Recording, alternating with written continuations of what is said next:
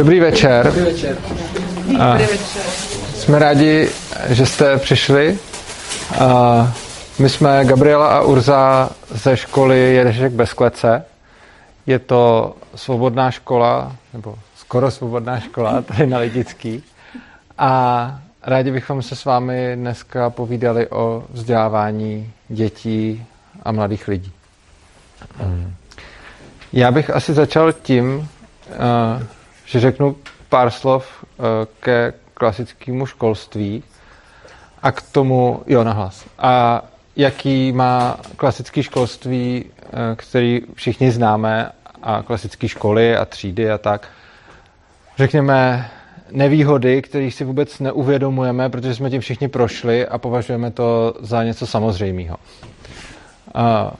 Možná, jako určitě si všichni pamatujete, že třeba za milého komunistického režimu byl, byl ten režim ve škole hodně propagovaný. A některý z vás si asi můžou pamatovat i to, že za ještě režimu předtím eh, nacistického ten režim mohl být taky podobně propagovaný právě v těch školách a v tom centrálním školství.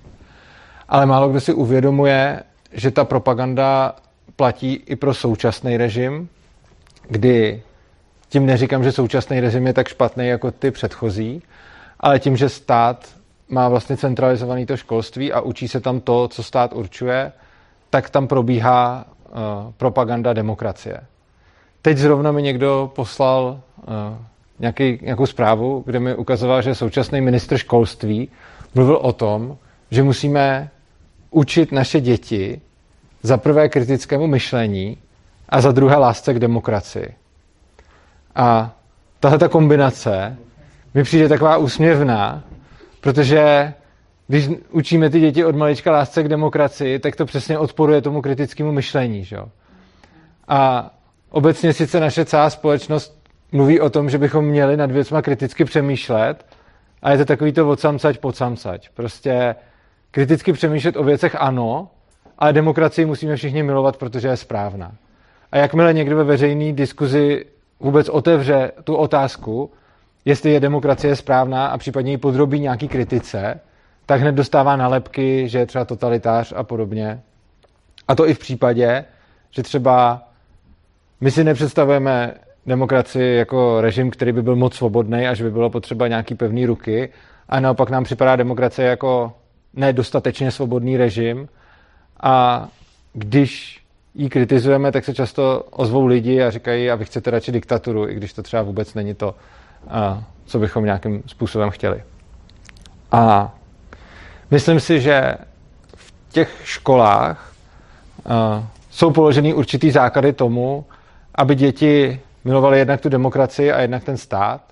A je to už fakt od malička takový to jako vybarvování českých vlajek a lipových lístečků a je to psaný v Bílé knize, jako v národním vzdělávacím programu, že musíme vést ty děti k demokratickým hodnotám a podobně, což vlastně všechno eh, jim nedává na výběr, aby si zvolili, jaký hodnoty oni chtějí. A klidně i třeba ty demokratické, když by je to zajímalo. Ale prostě je to, že ať kriticky přemýšlejí, ale jenom nad tím ostatním, ale demokrati být musí. A to bychom je měli, to bychom je měli učit. A my jsme tady vlastně už minule mluvili o tom, že k demokracii existují i svobodnější alternativy. Poznávám tady spoustu lidí, kteří tady byli i na té minulé přednášce o penězích, kde jsme se k tomu potom nějakým způsobem, nějakým způsobem dostali. A myslím si, že dřív jsem to vnímal tak, že ten hlavní důvod, proč uh, lidi to mají takhle, že prostě chtějí tu demokracii a nic svobodnějšího, je to, že stát dělá tu přímou propagandu, o který jsem teď mluvil. A to je i třeba to, že v těch třídách visí ty obrázky těch prezidentů a ten státní znak a že vlastně uh, tam si ten stát dělá reklamu. Jo, mě vždycky napadlo třeba, kolik by asi zaplatili firmy, třeba jako je McDonald nebo nějaký herní firmy, za to, že by dostali to místo toho znaku do všech škol, aby to mohlo to jejich logo vyset před tou třídou. A já myslím, že by zaplatili fakt hodně, protože to funguje. A to, co dělá stát, je, že tam tu reklamu dává taky, akorát, že tam dává tu reklamu na sebe a protože to reklama na stát, tak to nám ani nepřijde. Ale od doby, co jsem začal právě učit věšku bez klece a poznal jsem děti, které jsou vedeny nějakým způsobem jinak a my budeme o tom tady ještě později mluvit, tak jsem vlastně došel uh, k závěru, že existuje možná ještě jedna mnohem podstatnější věc, proč uh, lidi tak málo kriticky přemýšlejí. A to je to, že jsou vedený k poslušnosti. A myslím, že Thomas Sowell to byl, který řekl, že naším problémem není občanská neposlušnost, ale naopak občanská poslušnost. Protože to, proč umírali třeba ve 20. století miliony lidí, nebylo kvůli neposlušnosti, ale právě kvůli poslušnosti. Kvůli těm všem lidem, kteří dělali svoji práci v nějakém režimu. Protože byli naučeni poslouchat. A často se mluví o tom, že je dobrý děti naučit poslouchat. Jo? Že prostě, že je to nějaká ctnost, že když máme dítě, takže ho naučíme poslouchat a on je potom lepším dítětem a lepším člověkem. A to je to, co třeba my v naší škole neděláme, protože my nechceme, aby naše děti uměly poslouchat. Protože co vlastně znamená umět poslouchat? To znamená, že to dítě přijde podřizovat se, přesně tak. Že to dítě přijde do školy a je mu určena nějaká autorita, kterou třeba vůbec ani nikdy předtím neviděl, nezná, nemá k ní žádný, jako ten člověk si nevybudoval nějaký respekt a to dítě už ho musí poslouchat. Takže to, co naučíme dítě v klasické první třídě, když ho tam dáme, je, že ten cizí člověk, který stojí před tabulí, takže ho předtím nikdy nemusel znát, vidět, nic o něm vědět. A už mu říká, co má dělat. A správný hodný dítě takzvaný to jde udělat, protože musí. A protože se ty děti cvičí trošičku jako psy, že je to cukr a byč, uděláš to, co si dostal za úkol, tak dostaneš cukrátko, uděláš to, co si nedostal za úkol, tak půjdeš někam na hanbu, nebo prostě všichni si na tebe ukážeme a bude to špatný. A tohle je princip, na kterým fungují ty školy. Je to vlastně hodnocení, odměny, tresty. A ty děti se od malička učí dělat to, co jim někdo řekne. A potom není divu, že toho učitele, nebo případně i rodiče, pokud vychovává dítě nějakým hodně autoritativním způsobem, potom nakonec nahradí nějaký politik nebo úředník nebo někdo, kdo mu začne dávat ty rozkazy a to dítě potom dělá to, co se naučilo. A my se můžeme jako divit, jak je možný, že ve 20. století tolik těch slušných lidí klidně šlo do té války střílet nějaký lidi, kteří ani neznali a ty ostatní třeba šli ještě dělat dozorce do nějakých koncentráků nebo gulagů a divíme se, jako proč. A potom, jako si říkáme, jak ty lidi mohli být takhle zmanipulovaný. Ale oni nejsou o nic méně zmanipulovaný, než jsme my, akorát byli zmanipulovaný k něčemu jinému a zrovna měli nějakého toho pána nebo toho prostě vládce, který jim nakazoval tyhle ty hrozný věci a oni to šli dělat, protože byli zvyklí, že to, že to mají dělat. A s tím souvisí jeden experiment. Já jsem si to, bohužel to mě napadlo teď, když o tom mluvím, takže neznám jeho jméno a snad mi ho třeba někdo doplní. Jo, myslím, jo, Milgramův, ano, Milgramův experiment. A on udělal to, takže to si můžete potom dohledat, když budete potřebovat, ale on udělal právě to, že najel si herce, který ho posadil na nějaký křeslo, jako jako do kterého byla zapojená jakože elektřina, ale ve skutečnosti nebyla. A bral si tam lidi, kteří nevěděli, že to je ale herec a mysleli si, že je doopravdy eh, jako napojený na elektřinu. A oni mu, jim říkali prostě dej mu takovou a takovou ránu. A teď on třeba mu řekli napřed, pust do něj, já nevím, 50 V, tak on do něj pust, ty čísla si teď vymýšlím, protože jsem to neměl připravený, tak do něj pustil 50 V a teď bylo vidět, že jeho to bolí, že tím trpí, že mu to ubližuje a eh, a ty lidi si ale mysleli, že se to děje. No a oni jim pak dávali furt další pokyny, aby do nich pouštěli víc a víc té elektřiny, až potom nakonec ten herec hrál to, že ho to fakt hodně bolí, pak hrál to, že omdlel, že nebyl přivědomý a oni jim furt dál říkali, pouštěj do něj víc a víc a ty lidi to furt dál dělali a těch, co to dělali, byla většina a zjistilo se potom, že když jim dávají ty pokyny nějak vzdáleně, tak jich to dělá méně, než když tam vedle nich stojí někdo, kdo má na sobě nějakou uniformu nebo bílej plášť nebo něco a říká jim jako dělej to. A ty lidi to prostě dělají dál. A jako člověk si řekne, jak to, že prostě někdo může a ještě on ho vůbec ani neznal, takže to nebylo, že by to bylo z nějakého naštvání nebo v afektu, ale prostě do někoho pouštěl prout, dokud neviděl, že ho to poškozuje, že mu to ubližuje, že ho to bolí, že ho to vlastně nakonec i zabíjí. Ale stejně v tom pokračovali, protože tam byla nějaká autorita, která jim říkala, že to mají dělat. A já si myslím, že tohle je následkem toho vzdělávání, toho způsobu vzdělávání, jaký tady máme v klasických školách, kdy ty děti naučíme, že to, co se jim řekne, mají udělat. A ono nelze očekávat, je taková představa, že prostě ty děti to nějak naučíme a oni potom, až jim bude 18, tak se jim to najednou přepne v hlavě, zapomenou všechno to, co se naučili a teď to budou ty zodpovědní lidi, kteří se budou rozhodovat sami za sebe. Ale tahle ta představa je úplně absurdní. Je absurdní předpokládat, že někoho budeme od 6 let do 15 nebo 18 jako drillovat na tom, že má dělat to, co se mu řekne a pak najednou z té školy vyjde a řekne si, jo, tak teď jsem dospělý a teď už dělám to, co, to, co chci dělat já. Jo, tohle je iluze prostě to nebude fungovat. A mě by vlastně zajímalo, jak by třeba dopadl Milgramův experiment na dětská věšku a nechci jako nechci nám moc fandit, ale řekl bych, že by ty výsledky byly, že by ty výsledky byly lepší. A každopádně eh, potom vzhledem k tomu, že všechny ty školy fungují, jako ty běžné školy fungují na tomhle principu a on je v tom naprosto zakořeněný. A často se říká takový to jako, hele, pojďme to vymyslet jinak a naučíme ty děti kreativitě a něčemu. Ale celý ten nástroj je dělaný na pravý opak. Hmm. Uh, ta škola, jak je navržená sama od sebe, vůbec to, že tam ty děti jsou věkově segregované, že jsou po třídách, že tam mají ty hodiny, že jsou řízeny tím zvonkem, že tam mají tu frontální výuku, že nesmí z té výuky odejít, že jsou tam hodnocený. Tohle to všechno je nástroj na to, jak z nich udělat poslušní lidi a není to nástroj na to, jak je naučit kriticky myslet nebo kreativitě a podobně. Můžu mít námitku? Aha. Já myslím, že účelem školy je hlavně naučit, efektivně naučit ty děti něco. Naučit. A to, že se tam vyžaduje určitá disciplína, je přirozené, to učení jinak není efektivní. Pokud oni budou vyrušovat, tak ta, ta výuka bude méně efektivní. Nemyslíte si to? Uh, já bych skoro řekl, že víme, že nebude, protože to v praxi zkoušíme jinak. A my o tom tady budeme mluvit. Já za chvíli předám slovo Gabriele a dostaneme se k tomu, protože máme školu, ve které se tohle to neděje, nic z toho, ani věková segregace, ani ty děti nemusí, ani nejsou k ničemu nucený a učej se. A nemyslím si, že to učení je méně efektivní. Naopak se učej, protože chtějí, a ne protože by je k tomu někdo nutil. A, ano, tam. Máte otázka, já jsem byl První otázka, bavíme se o malých dětech, základní škola. Uh, máme i Gimpl.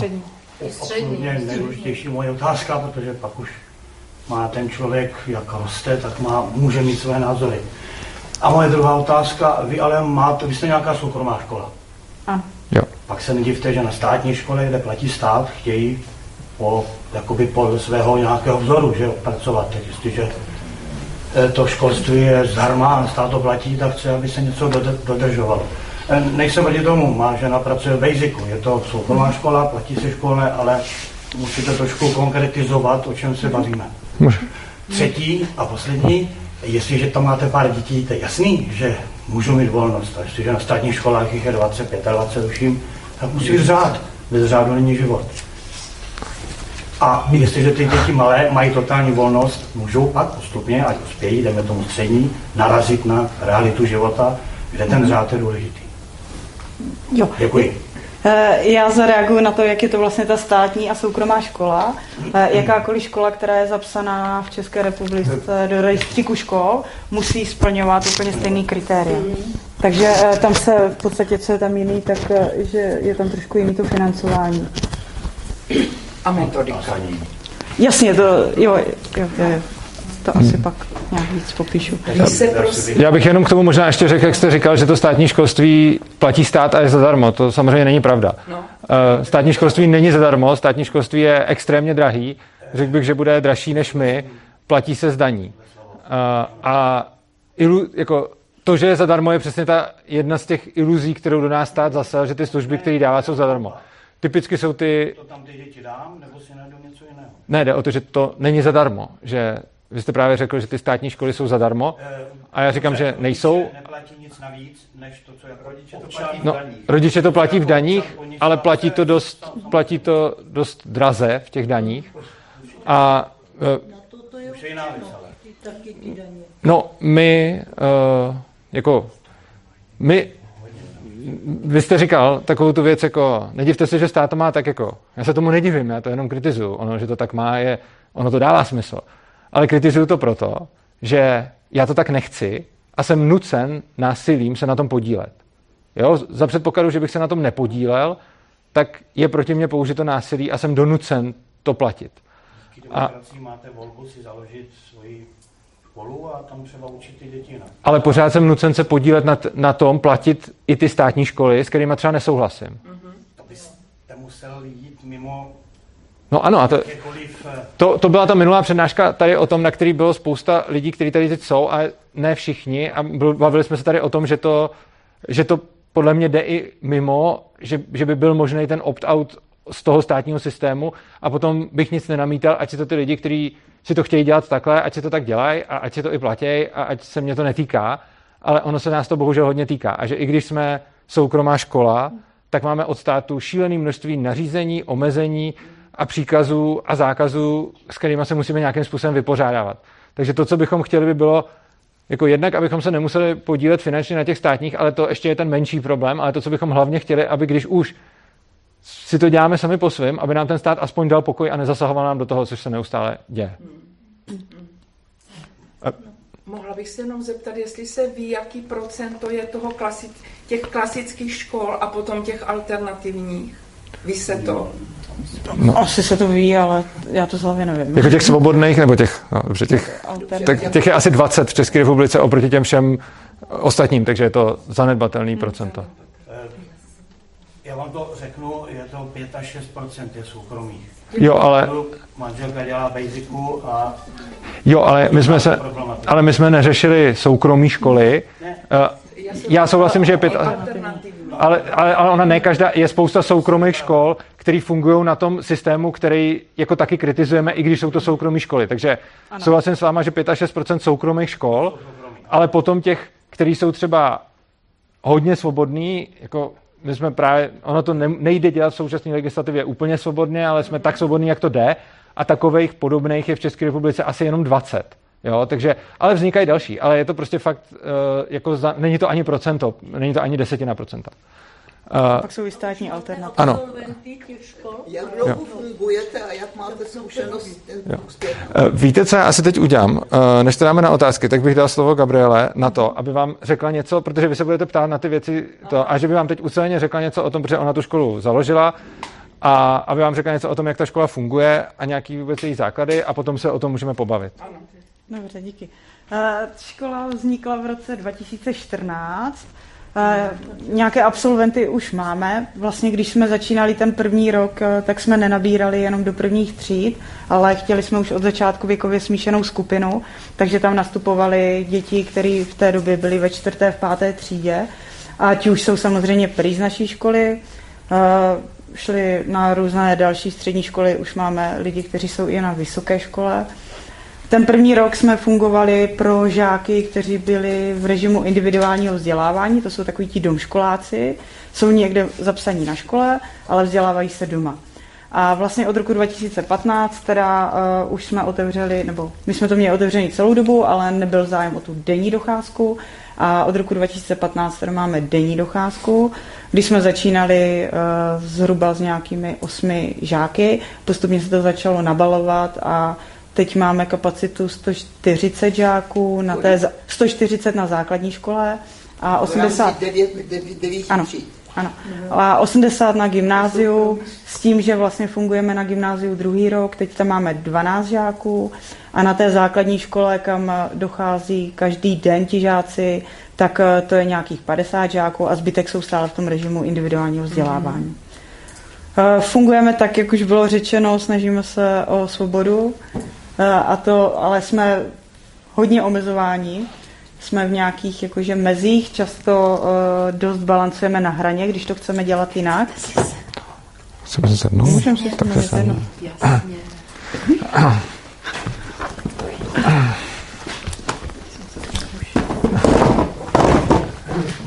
Já jsem vám ty židle chcel nabídnout, ale potom má naprotočí vás tím neurazím. Tak Ne. Uh, jak už bylo řečeno, tak eh, jsme omezováni různými legislativními záležitostmi, to znamená to, co, to, co splňují státní školy, splňujeme, nebo měli bychom splňovat i my.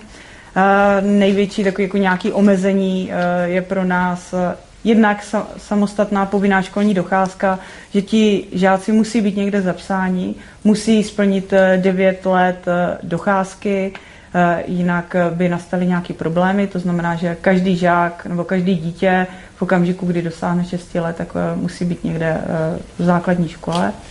Potom je to rámcový vzdělávací program, což je taková jak kdyby kuchařka pro to, jak by se v těch školách mělo učit. A vlastně každá ta škola si vytváří svůj školní vzdělávací program, ale musí splňovat všechno, co je v tom rámcovém vzdělávacím programu což znamená, že e, je tam jasně třeba stanoveno to, čeho má žák dosáhnout na konci prvního a na konci druhého stupně. E, jsou tam hodně časové dotace, jasně specifikovány. To znamená, kolik na prvním stupni třeba e, má být hodin českého jazyka, kolik matematiky, kolik těch daných oblastí v tom vzdělávání má být. To stejné potom i na tom druhém stupni. Což nás třeba omezuje, protože spousta žáků by chtělo mít chtěli by se víc specializovat do určitých oblastí a, a chtěli by se třeba některým věcem věnovat víc, některým míň. E, tak jsme to udělali tak a rámcový vzdělávací program to umožňuje, že můžete předměty pospojovat do takových různých bloků. Vytvoříte vlastně třeba z několika předmětů, vytvoříte jeden větší předmět.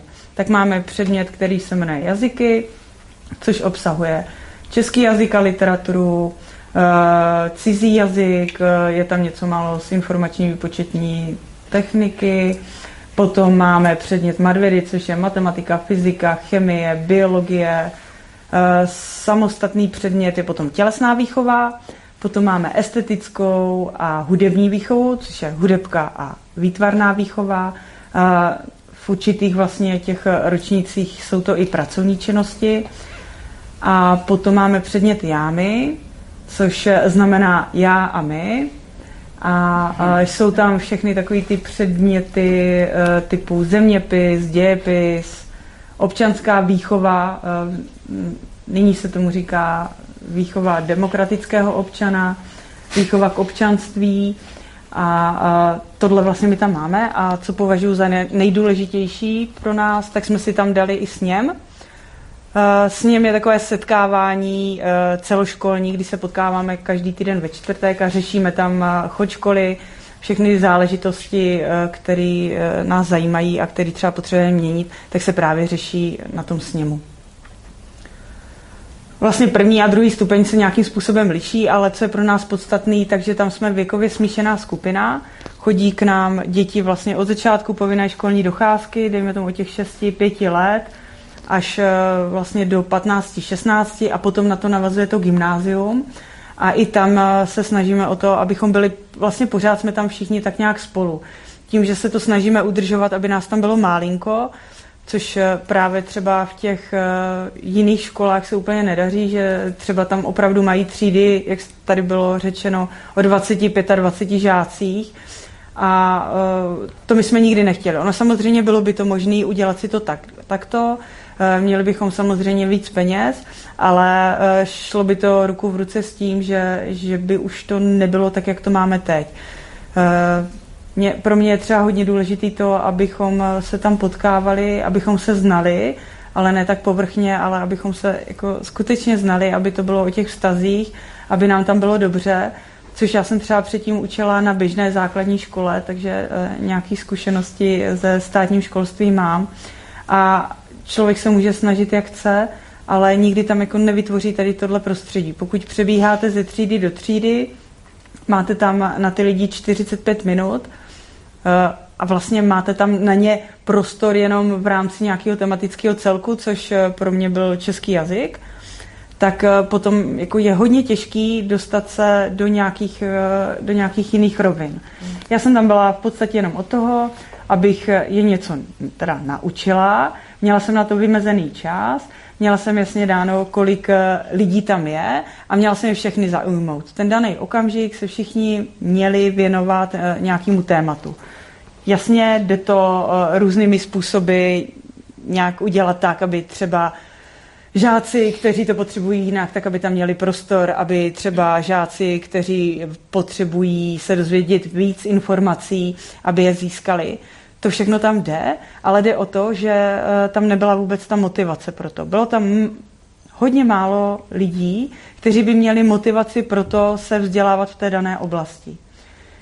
A to já jsem právě nechtěla, aby to fungovalo dál takhle jako v Ježkovi, takže když jsem založila Ježka, tak jsme tam vytvořili ty předměty, pospojovali jsme je a jeli jsme to tak, jak, aby ty děti si mohly vybírat, co se chtějí učit, kdy se to chtějí učit a jak se to chtějí učit. A když se rozhodnou, že se něčemu nechtějí věnovat daný okamžik, tak je to naprosto v pořádku. Uh, abychom nějak teda naplňovali legislativu, tak další věc, co tam je, tak eh, že vlastně oni mají na splnění nějakých požadavků vždycky ten první a druhý stupeň.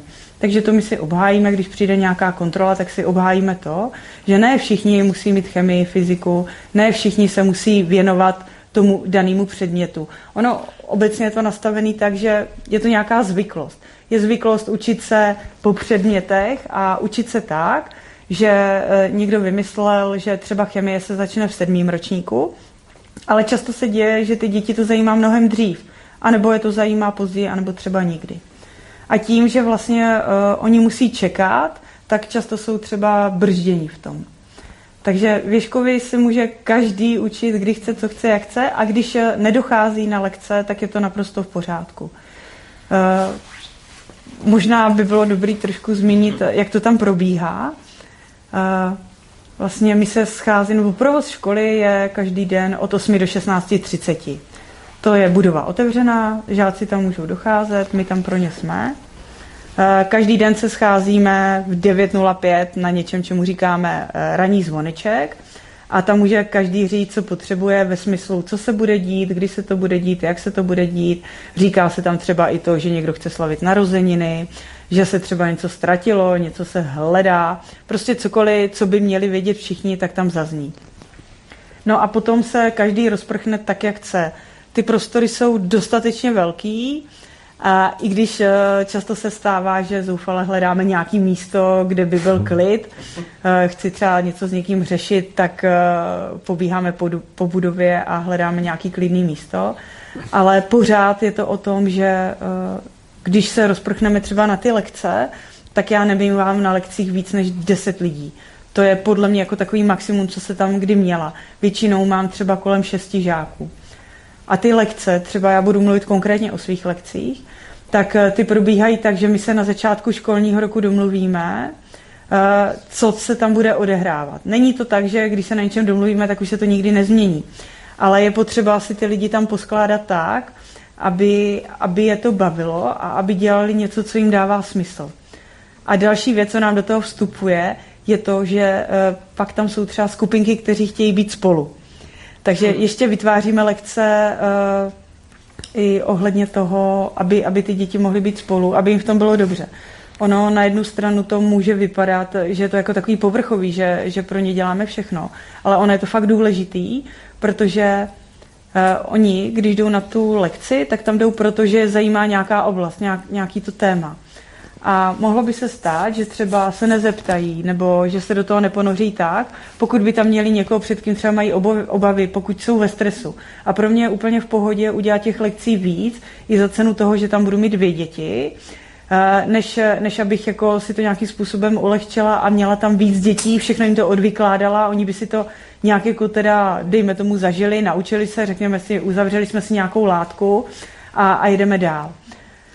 A co je pro mě ještě důležitý, tak aby tam byla ta motivace pro tu, pro tu danou oblast. Já to dělám tak, že na, to, na začátku toho školního roku se s nimi setkávám a ptám se, proč tam chtějí chodit. Uh, když mi někdo řekne, že chce chodit na češtinu, tak mě to nestačí. Já chci vědět, co je to ta čeština. A pro každého je to něco jiného. Pro někoho je to to, že třeba už je v sedmé, v osmé třídě a ví, že se blíží přijímačky a potřebuje se připravit na přijímačky. Ty lekce potom vypadají nějakým způsobem.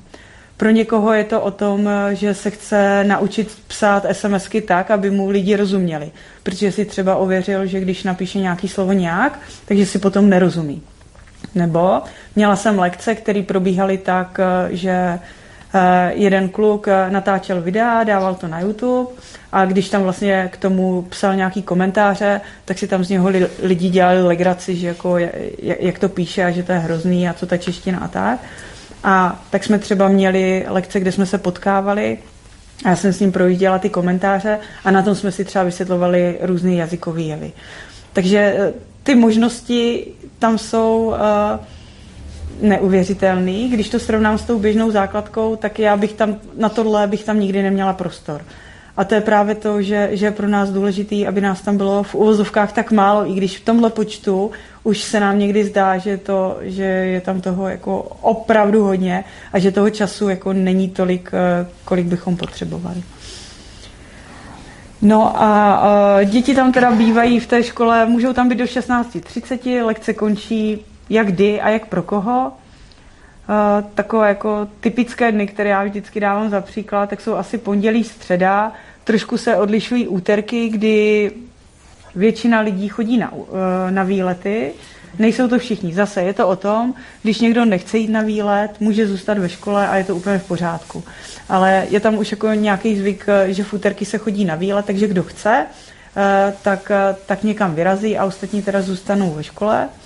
Potom eh, takový netypický den je asi ten čtvrtek, kdy máme sněm, což je pro mě asi jako nejzásadnější den. A do toho potom vstupují třeba pátky, které dřív bývaly hodně o umění a o výtvarných činnostech, o pracovních činnostech. A teď už se nám to přelilo i do dalších dnů, protože s tím, jak rosteme, tak nejenže přibývají děti, ale přibývají i zaměstnanci, takže je tam třeba víc učitelů na výtvarku, víc učitelů na hudební výchovu ale i, i na ty další předměty.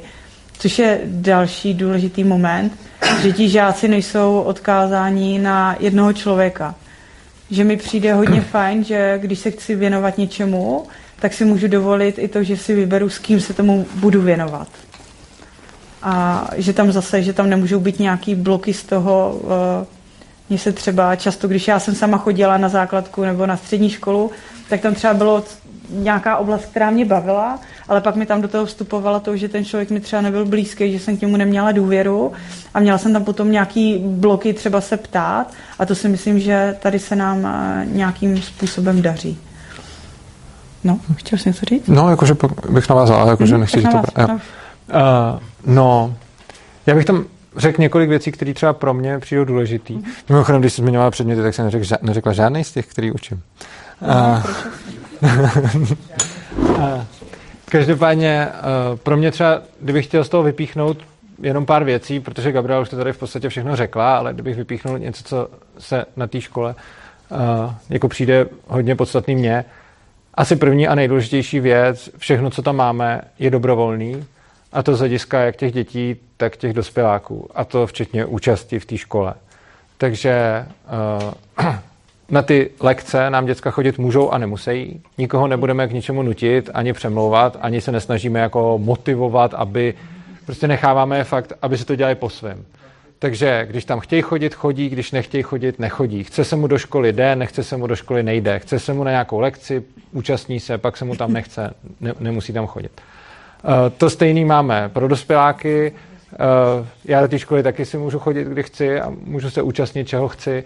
A to je asi základní, ta, ta dobrovolnost je tím základním principem. A zajímavý na tom je, že když něco takového řeknu, já jsem taky mimochodem dřív učil na klasickém gymnáziu, teda na soukromém, ale prostě učil jsem na soukromém gymnáziu, který byl postavený takovou tou klasickou, což je přesně jak jsme si tam říkali, že sice těch 5 až 6 je soukromých škol, ale to ještě neznamená, že jsou to nějaký svobodnější školy. Takže jsem učil na nějakém gymnáziu, kde jsem přesně byl zvyklý na tu frontální výuku, moc mi to nevyhovovalo. A tady vlastně je to super v tom, že mám hned zpětnou vazbu, že když mi na tu lekci ty lidi přišli, tak tam chtějí být a když by je to nebavilo, tak tam prostě nejsou. A já hned vím, co jako jak dělat. A zase počet těch, uh, i počet těch lidí na těch lekcích je vlastně individuální. Gabriela říkala, že má třeba na lekci maximálně 10. Já mám třeba na lekcích většinou trošku víc, třeba 10 až 15, ale není výjimkou, že taky mám lekci třeba pro jednoho nebo dva, když je to, uh, když je to zrovna nějakým způsobem, nějakým způsobem potřeba. Uh, to, co mi na tom přijde zajímavý, že vlastně, když se pak bavíme s učitelema z klasických škol, tak řeknou, tohle nemůže fungovat, protože ty, mimochodem, ty děti tam mají volný počítače a můžou klidně, když budou chtít celý den hrát počítačové hry. A můžou si dělat, co chtějí, prostě ne, nemusí být na té lekci. A on fakt jako může jít na češtinu a nikdo ho nenutí a může jít hrát počítačové hry. A to, co vám řekne každý klasický pedagog z klasické školy, je, to přece nebude fungovat, protože vám nikdo nebude chodit na lekce, když místo toho můžou hrát hry a sedět u počítače. A oni to říkají ze zkušenosti s těma dětma z těch klasických škol, kdy skutečně tím, že to dítě začnete od malička nutit k tomu dělat matiku, češtinu, přírodopis, dějepis, tak ono se naučí, že hrát fotbal nebo sedět u počítače je zábava a matika a čeština jsou povinnosti a je to to, co nechtějí dělat. Ale když si to představíte na sobě, kdybych vám teďka řekl, že každý pondělí od 10 do 11 musíte dělat něco, tak vám to tím taky znechutím. Jo? Když vás někdo bude nutit dělat nějaké činnosti, tak se vám to prostě zprotiví. A my jsme založeni na tom, že ty děti ty činnosti nemusí dělat, což znamená, že potom se jim to vlastně tím pádem nesprotiví.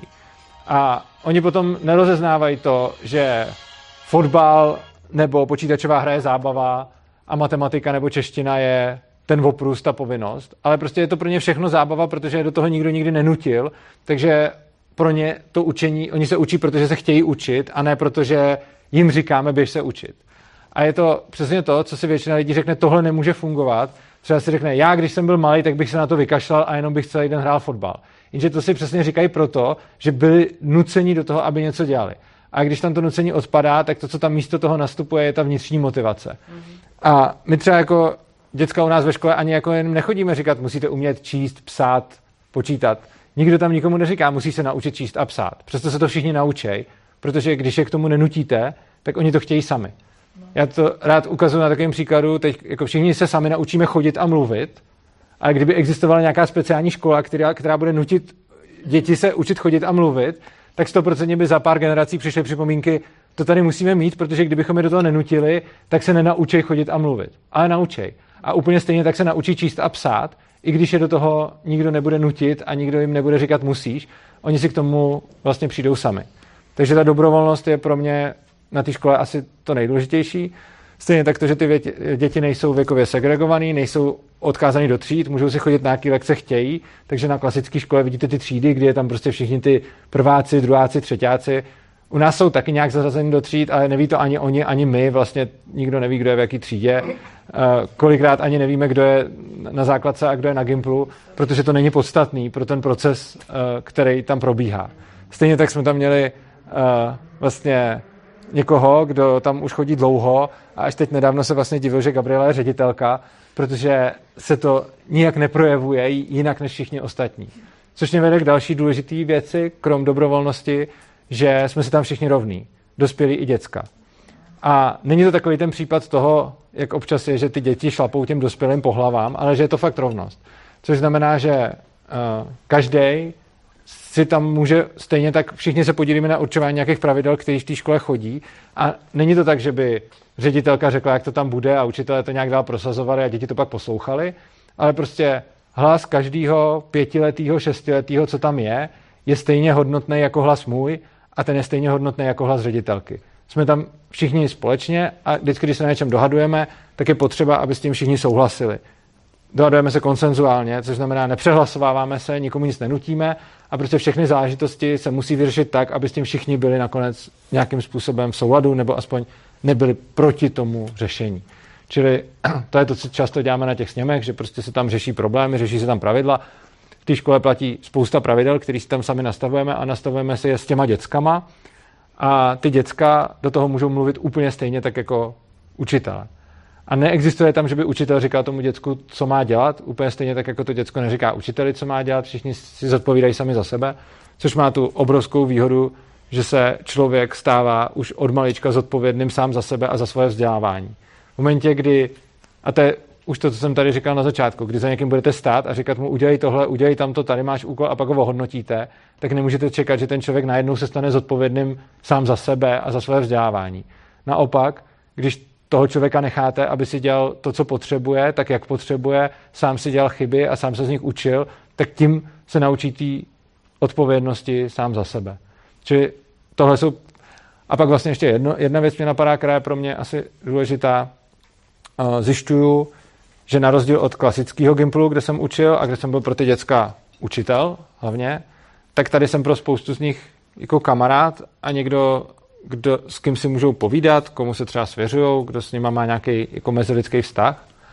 A je, je to vlastně, přijde mi, když jsem na tu školu začínal chodit, tak jsem si myslel, že jako učitel budu mít hlavní práci to, že učím a moje hlavní, moje hlavní poslání budou ty lekce.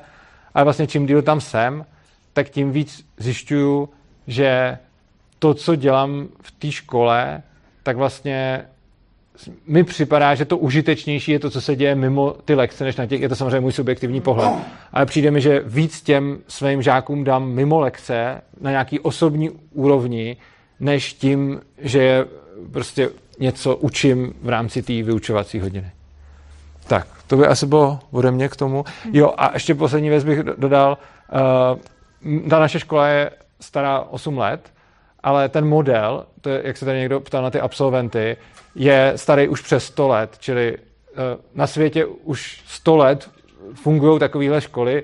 Je pravda, že tahle je nejstarší v České republice, ale, takže v České republice je ta tradice osmiletá, ale nejstarší taková škola byla založená 1821 Summerhill, který je v Anglii doteď a ty, ty mají prostě tisíce úspěšných absolventů. Potom 1968 byla založena škola Sudbury Valley a takových škol jsou po světě jako stovky. A vlastně ty školy mají svoje absolventy a když se potom eh, dělají, nějak, dělají nějaký srovnávací studie toho, jak jsou ty lidi úspěšní v životě, tak pokud se vezmou nějaký, uh, tuším, parametry, který bral uh, Peter Great, což je absolvent právě Sudbury Valley, jedný z těch škol, tak potom je to psycholog a dělal nějaký srovnávací jako testy a zjistil, že vlastně děti z těch svobodných škol za prvý mají průměrně třeba v životě vyšší platy, mají nějakou nižší sebevražednost, nižší rozvodovost a vlastně se ukazuje, že, že uh, ty lidi jsou jako rozhodně na život jako připravený. A co mě hodně překvapilo, že i co se týče přijetí do státních škol, jako návrat zpátky do toho systému, tak jsou úspěšnější než ty z klasických státních škol. Takže i na vysokou školu se jich dostane vlastně víc, než je průměr. Tak. A tohle je asi vše za nás a teď můžeme dát dotazy. Tam byl dotaz, myslím. Já jsem se ptal právě na ty srovnávací testy, jestli máte nějaký v porovnání s normálními základními školami, nebo a jestli vaše výsledky jsou nějak známý proti v porovnání třeba přijímačky nebo cokoliv, protože ať vedete jakkoliv, tak je to škola je svým způsobem druh výcviku, stejně jako autoškola. Aby ty lidi mohli jet do provozu, tak musí znát nějaké znalosti a musí jich dosáhnout. Že? A, a musíte je nějak otestovat, třeba když u té autoškoly, abyste je pustili za to auto. Že? Já bych tomu neříkal výcvik, no, no, netestujeme je. No, nelíbí, ale určitým no, způsobem to je, že to u nás... To stejný, to stejný třeba pilot, nebo něco musí dosáhnout určitý hladiny znalostí, schopností, aby, a musíte je otestovat. Že? Uh, my je netestujeme, no. takže nemusíme zjevně. Ne, nemusíte, a... dobře, ale jako třeba u té autoškoly, jak byste to řešili? No. Testovali byste je, no, tak byste jako jak bych to řešil v autoškole? Asi nevím, asi, když se chce naučit řídit, tak... Děláte nějaké... No dobře. No ještě ten pan mluví. Ty jsi chtěl? Děláte nějaké přijímací řízení, dejme tomu do toho gymnázia. Já jsem vás v přehledu brněnských škol neviděla. Jo, jo, je to gymnázium, takže tam musí probíhat přijímací zkoušky takové, jako jsou na gymnázium. To znamená, že musí složit eh, písemné testy z českého jazyka a z matematiky, tak jak je to na jakýkoliv gimpl. A potom máme ještě školní kolo což je pro nás asi to podstatnější, protože potřebujeme, aby souznili. A, a Kolik máte počet, počet přihlášek? Už jsou uzavřené teď.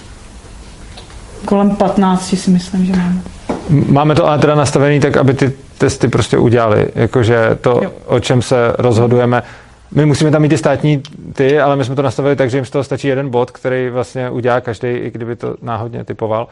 A takže vlastně to státní kolo projdou vždycky a potom se rozhodujeme na našem školním kole, kde to ale probíhá trošku jinak, jako ne, nedáváme jim znalostní testy, ale probíhá to tak, že ten člověk tam s náma stráví týden, eh, zjistí se, jak si sedí s ostatníma a potom tam se nějak odprezentuje a vlastně netestujeme to, co umí za příklady, ale jestli mezi nás zapadne a jestli těm dětem je s ním dobře. Ještě, ještě jenom mimochodem úplně stejnou, úplně stejnou, uh, stejný přijímačky dělají dospěláci. A o těch učitelích rozhodují taky děti. Což znamená, že když tam chce nový žák nebo když tam chce nový učitel, tak je to o tom, že ho musí jako schválit celá ta škola, včetně dětí, včetně dospěláků. A vlastně ten přijímací proces na žáka i učitele je vlastně stejný. Bych se zaujaly ty sněmy. Eh, vy jste říkala, že tam konsenzuálně dohadnete nějaká pravidla. Můžete uvést příklad takového pravidla a co děláte, když ten žák to poruší, to pravidlo? Hmm. Protože narážíme na tu svobodu. Vy jste mluvila o absolutní svobodě a najednou jsem slyšel, že máte nějaká pravidla. Já chci vidět, jaká ta pravidla jsou a jak řešíte porušení těch pravidel. Uh, pravidla vlastně vznikají z nějaké potřeby, že třeba něco se děje, potřeba něco změnit, něco ujasnit, tak se může vytvořit nějaký pravidlo, ale stejně tak to pravidlo se může zrušit. Nějaký pravidlo. Uh, třeba modrá jo, třeba karta. pravidlo, uh, jo, modrá karta. Uh, jo, třeba pravidlo modré karty, kdy když tam děti chtějí přespávat, uh, nebo kdokoliv z nás, když tam chce přespat, tak jsme vytvářeli zrovna minulý týden pravidla pro to přespávání, což znamená, že máme sdílený kalendář, kdo tam spí, zapíše se do kalendáře, protože v určitou dobu chodí školníci a kontrolují budovu, vypínají, zasínají a všechno. Eh, takže aby věděli, že tam někdo spí. Eh, další věc je, že máme tam takový posunovadlo, což znamená, že každý má nějaký svůj předmět, nějakou svou kartičku a umístí se do příslušné kolonky, aby se vědělo, kde ten člověk je a dá si uh, modrou kartu na, na tu danou místnost, kde spí. Zase, aby třeba, když ráno přijde paní uklízečka, tak aby se třeba nevylekala, nebo naopak, aby ne, někdo nevylekal jí. A tohle, tohle jsou třeba pravidla, které vznikly minulý týden. Je možný, že za pár týdnů se upraví, zruší eh, podle těch potřeb. Děkuji, Ještě že... nevznikly, včera jsme měli sněm, kde jsme to právě řešili. No dobře, ale oni vznikli, no, jsme je řešili minulý týden a pak... A já jsem je pak spochybnil včera, ano. Pak se to nějakým způsobem řešilo na sněmu, protože ne všichni musí nutně ty pravidla utvářet. Jsou tam lidi, kteří to třeba zajímá, ty to společně vytvoří, pak se to vezme na ten sněm, kde se, kde se to ještě, když je potřeba, tak se to nějakým způsobem dál může dořešovat. Nebo se řekne, jo, ještě v tom nemáme jasno, odložíme to o týden a nějakým způsobem se to řeší dál když porušují pravidla kdokoliv, kdo, kdo prostě nesouzní s tím pravidlem, tak to může uh, zase vzít na sněm a může se to pravidlo zrušit. Často se to tak děje, nebo se často pravidla i vyšumí, protože už se nepoužívají. Zruší se, protože prostě už nám nedávají smysl, protože se vyvíjíme, rosteme a všechno se to uspůsobuje podle těch potřeb. No. No, eh, já bych tomu řekl, že eh, my nikdy, my je nikdy netrestáme, to je důležitá věc, nikdy netrestáme, takže porušení pravidel není trestáno. Věšku se netrestá vůbec. Eh, stejně tak na začátku tam žádný pravidlo nebylo a všechny ty pravidla vycházejí z nějakých potřeb. Klidně i z potřeb těch dětí, nebo našich, to je, to je jedno, prostě z potřeb všech vycházejí pravidla. A to pravidlo funguje tak, že se, jako aby to pravidlo fungovalo, tak se na ně musí napřed všichni shodnout všichni se shodnou na tom, že platí. A když ho pak někdo porušuje, no tak jsou dvě možnosti. Je s tím nějak, buď, buď, to, buď to nikomu nevadí, a pak je to jedno. A nebo to někomu vadí, a pak teda je s tím ten, kdo to porušil, konfrontován. A v tu chvíli buď ten, kdo s tím, jako ten, kdo to porušil, tak buď řekne, jo, to je vlastně pravda, já to pravidlo nechci porušovat, dobrý, eh, tak to budu dělat podle toho pravidla a v tom případě není dál co řešit. A nebo ten, kdo to porušil, řekne, hele, ale mně se to vlastně nelíbí, já to chci dělat jinak a v takovém případě se celý to znova otevře na tom sněmu a znova se o tom, znova se o tom bavíme, jak ty věci chceme dělat. Protože je důležité, aby s tím všichni byli v souladu a aby to nikomu nebylo vnucovaný. A proč jsou pravidla, i když, je, i když nejsou jako vynucovaný? No, je to proto, že ty pravidla usnadňují nějakým způsobem chod té školy. Oni tam nejsou proto, že to jsou jako zákony a není tam nikdo dráb a už vůbec ne učitelé prostě s byčem v ruce, který by říkali, hej, t- takhle musíš, tohle nesmíš, tohleto. A jde o to, že ty děcka sami často potřebují, aby to prostě fungovalo nějak a ty pravidla to usnadňují a ulehčují. A ta škola má jako spoustu pravidel, zdaleka, všechny se předávají jenom ústně, nemáme je nikde ani sepsaný, zdaleka ne všichni znají všechny ty pravidla, protože je tam spousta pravidel, které se toho člověka netýkají ani. Takže člověk to pravidlo pozná buď tak, že byl na sněmu, ale spousta jich na tom sněmu třeba ani nebyla, protože tam nechtěli být. A pak to pravidlo poznají tak, že když ho porušejí, tak je někdo upozorňuje, že poruší pravidlo a oni se tomu můžou buď podřídit, protože jim to pravidlo bude dávat smysl, anebo můžou říct, takhle to nechci a znova se to otevře a to pravidlo se nastaví tak, aby s tím byli všichni souladu. Mně ještě k tomu napadá to, že jako, kdyby, kdybychom to neměli domluvený dopředu, tak by to potom mohlo sklouzávat taky k tomu, že vlastně někteří lidi by se chodili ptát některých lidí a byl by tlak na to, aby to někdo rozhodl. Jo, nastala by nějaká situace, já bych si třeba nevěděla rady, šla bych se někoho zeptat, je jedno, jestli by to bylo dítě, dospělák, a pak by to bylo na něm, aby rozhodl, jak by se to, jak by se to mělo řešit, ta daná situace. Tím, že máme ty situace, které se opakují, už máme tak nějak jako předchystaný, tak pak je to jednodušší a, a víme, co, jak, to, jak to vlastně chceme řešit. Není to o tom, že by to ve finále rozhodoval jeden nebo dva, tři lidi, mm-hmm. kteří, kteří mají třeba něco na starosti. To mi přijde hodně důležitý. Uh Příklady takových pravidel už jsme zmiňovali modrou kartu na dveřích, tak máme ještě červenou kartu a oranžovou kartu, že když někdo chce soukromí, tak si dá červenou kartu na dveře a tím pádem mu tam nikdo nesmí chodit. Což je třeba pravidlo, který jako nikdo nebude potrestaný, když tam vejde, ale všichni to tak chtějí, protože je pro nás důležitý, abychom mohli mít když potřebujeme ve škole soukromí, což znamená, že kdokoliv si může dát na dveře černou kartu, když něco třeba řeší a, ne, a přeje si nebejt rušen, tak si tím jakoby zarezervuje tu místnost a ostatní mu tam nelezou. Jo? A takových pravidel je uh, celá řada a prostě nějak takhle fungujeme. Důležité je, že těch pravidel vzniká jako fakt hodně, ta škola jich má jako fakt hodně moc, já je určitě neznám, já bych řekl, že jich nebudu znát ani polovinu, možná i míň, uh, jenže často, když se prostě chovám tak, abych nikomu neubližoval, tak mně se asi, nevím, jestli se mi někdy stalo, možná jednou, dvakrát celou tu dobu, co tam jsem, že mi někdo upozornil, že, že, a nepamatuju si ani jeden příklad, že mi někdo upozornil, hele, Urzo, porušuješ nějaký pravidlo, protože prostě když se chovám tak, abych neškodil těm lidem, tak se v podstatě s žádným pravidlem do konfliktu nedostanu. A protože oni jsou tak navržený v podstatě. A když potom to pravidlo už přestane být důležitý nebo podstatný, tak to je taky skvělá vlastnost toho, že nejsou nikde zapsaný, že prostě když už se přestane hodit, tak se zapomene, protože nikdo už ho nevymáhá a to pravidlo tím zanikne, protože když už ho všichni přestanou používat, tak ono sice někdy bylo, ale když už ho pak nikdo nechce, tak se na něj zapomene.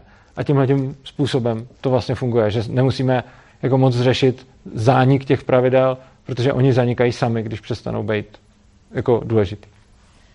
Tam, tam. Já jsem jenom chtěla upozornit ostatní tady posluchače, že eh, je hezký film k lepšímu pochopení Summerhill se to jmenuje. Mm-hmm. A tam je to fakt to dohloubky vysvětleno i znázorněno na příbězích těch dětí, jak to funguje a myslím si, že to stojí za shlédnutí, no tady k tomu osvobozenému vzdělávání. Normálně ke stažení na úlož takže není problém jako si pořídit a podívat se a doporučuji to, protože potom mhm. pochopíte vlastně ten příběh. Mm-hmm. Chtěla jsem se zeptat, jestli nějaké máte třeba den otevřených dveří, takzvaně, nebo tak nějak, že třeba máme vnučku, která by měla jít do první třídy příští září, ne teď, až příští rok. A chceme ji do nějaké takové školy dát. A jedna vnučka chodí do Valdorské, ale mě zaujalo tohle, to trošku, trošku se to liší teda, mm-hmm.